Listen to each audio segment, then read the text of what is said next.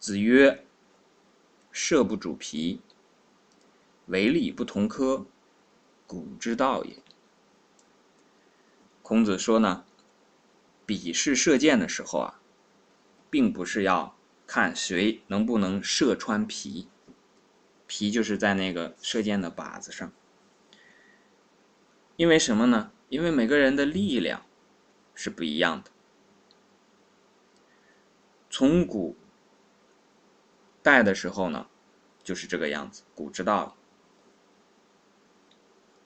这个意思很简单，射箭嘛，能射中就可以了，不是说比谁的这个蛮力大，谁能够把这个皮射穿的。古之道也，我们一碰到“道”这个词呢，总是觉得很熟悉，但是又觉得很陌生。这个里面呢，既然提到了道，那它的道理就会蛮深的。一个比试，比试射箭，按道理来讲，那既强调它的准确性，也强调它的力度，是吧？那为什么在这里讲射不主皮呢？因为在古代的这个射箭啊。只要箭出去呢，那就就是要杀人的。古时候的士呢，就是受过文武两方面的教育的人。古时候的士不仅要学武，还要学文。那在学武的时候呢，这些骑马射箭都是要去学的。学完之后，不是说像现在的这个打拳啊或者什么，只是做一下表演。古时候的这些都是要。真正要用的什么地方来用呢？战场上来用。但在这里呢，这个射其实它是算作一种比试来的。这种呢，你可以把它当成呢，不完全是这种为了杀人而进行的这个练习尝试。我们可以呢，把现代的这个射射击啊，拿来做一下比较。古代的这个射呢，那就是说，哎，你能够射中，这个时候射中的准确性主要取决于你的心是否静定。你的心如果杂乱，呼吸粗重的话呢，非常影响你的这个射射箭的这个准确性。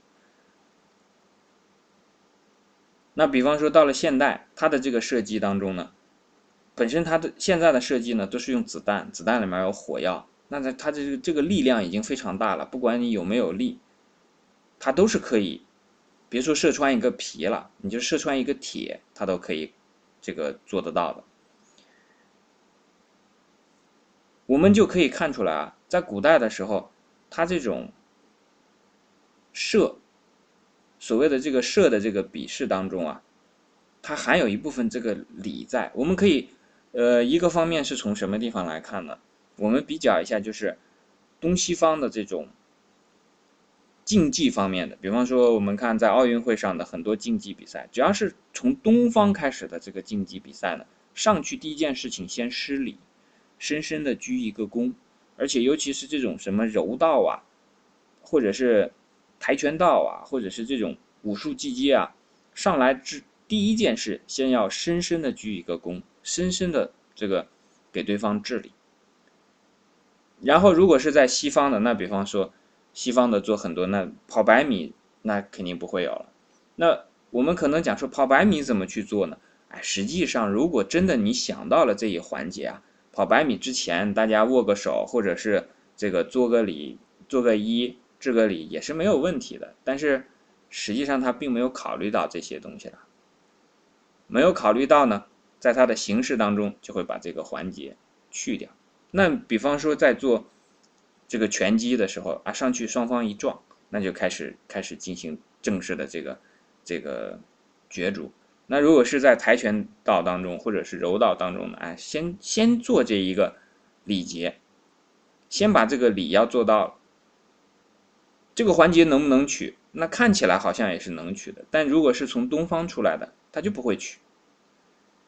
你讲说我们在古代的这种。射箭的这种比试，哎，他怎么射？那他这个都会告诉你射不主皮。但是你在现代的这个射击当中，无论是这种自由的射击，还是什么这个呃定靶、固定靶，还是移动靶的这种射击，那它的，因为它已经把这种很强力的这种武器拿出来作为这个比试了，那你已经不用考虑这个射主皮还是不主皮的这个这个问题了。那比方说，我们知道，实际上在现在的这个战争当中。如果是用这种步枪去进行射击的时候，它真正的射击概率是什么呢？不是我们所想象的，说啊看到了，说他拿起枪然后就能打中一个敌人。一般来讲，在一个战争当中，五千发子弹击伤击毙一个人，所以它是一种概率性来的了，它并不讲求它的准确性，因为它的那个杀伤力已经在了，所以所要做的事情，比方说在这个呃。中国的远征军在腾冲和日本这个守军作战的时候呢，因为那个时候，呃，日本人是在守着腾冲嘛。当这个中国的远征军去和他们作战的时候，要求每个战士每天就要打多少发，几百发、几千发子弹。他要做的事情，这个战士所做的工作就是把这个子弹上上膛，然后汤汤汤朝着对面放出去。至于打到什么，那不用管了。你每天的工作就是放枪。所以这个放枪的工作都把他们打得非常累。我们通过这个例子，刚才的这两个例子啊，一个就是在奥运会上现代的这个东方的击击的这个比赛的之前的礼仪啊，和西方的这个比赛的礼仪，然后再到这个关于射击的古代的中国的射不主皮，以及现在的这个。西方人对待射击的方式，因为这种步枪也好，或者说以前的这种克虏伯机枪也好，很多的这些大杀伤力的这些武器呢，都不不不都不是我们这个中国人发明的，甚至包括现在这个非常流行的这个 AK-47，在这个非洲啊，有的人把它叫做枪王，其实就是一个杀人的这个机器，非常非常有用的杀人的机器，包括是。这个恐怖分子也好，还是什么，都是用这个 AK-47 来做的，都不是中国人发明的。所以这个文化其实对人的影响啊，对一个国家民族的影响非常深远。我们现在可能觉得这个射不主皮呀很陌生，射箭嘛，为什么只是这个去射中了就可以，连这个力道都不讲求？但实际上，我们去深究的话，你就会发现，这种影响一直都存在，而且绵延不断，延续到现在。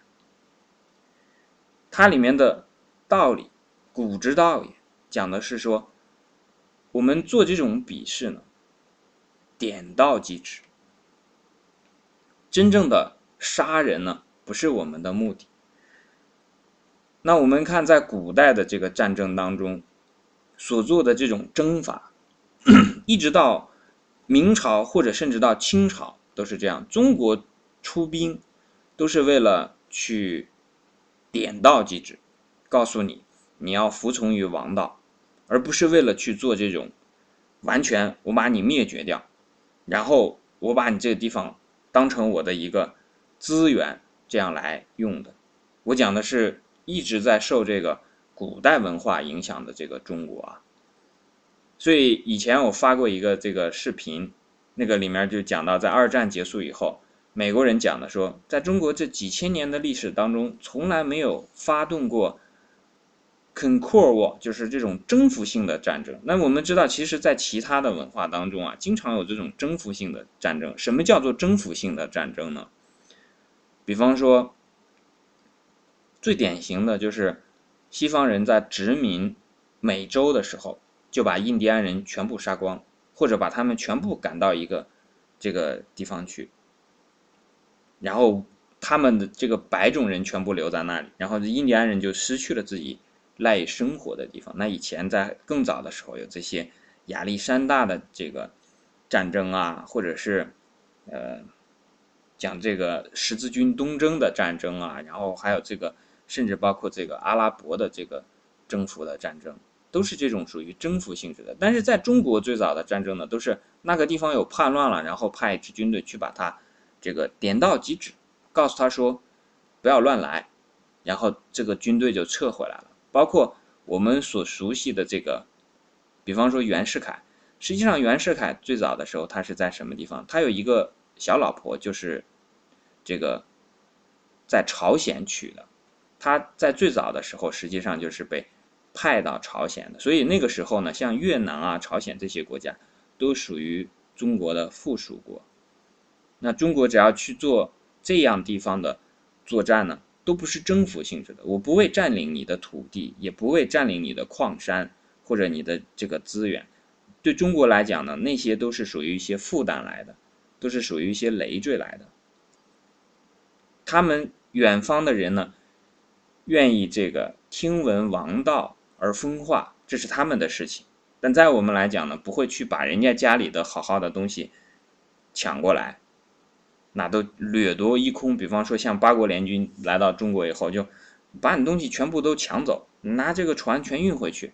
这个到了敦煌以后呢，把你这壁画什么一块一块切下来，都放到这个大英博物馆去。现在我们如果去看。敦煌壁画的东西呢，只能去大英博物馆，没有办法的。日本人研究这个敦煌的一些东西呢，也得去大英博物馆。这就是一种不同的这个思想造成的。那我们看看我们国家放了哪些这个其他的这个，比方说这个比较好的文明的东西呢？我们不去收藏人家这些东西，这是收藏家干的事儿。但是你比方说，我们再到这个。欧洲去看的时候，那个埃及原先有一些这种，就是方尖碑啊，就是很有名的方尖碑。你在法国也能看到，那你去这个甚至这个土耳其也能看到，去很多地方都能看到。他们这个就是属于什么呢？看见人家一个东西好，哎，赶快把这个柱子，一个大石头柱子给人家切割下来，然后搬到自己家去。这种想法，很不好，很不好。所以这里呢，我们看到所讲的这个。设不主皮，为利不同科，古之道也。实际上，它蕴含了我们的一种中华民族自身的比较深厚的文化在内，需要我们慢慢的去学习体会，结合现在的这个实际啊、社会实际啊，结合这个历史来慢慢的去感受。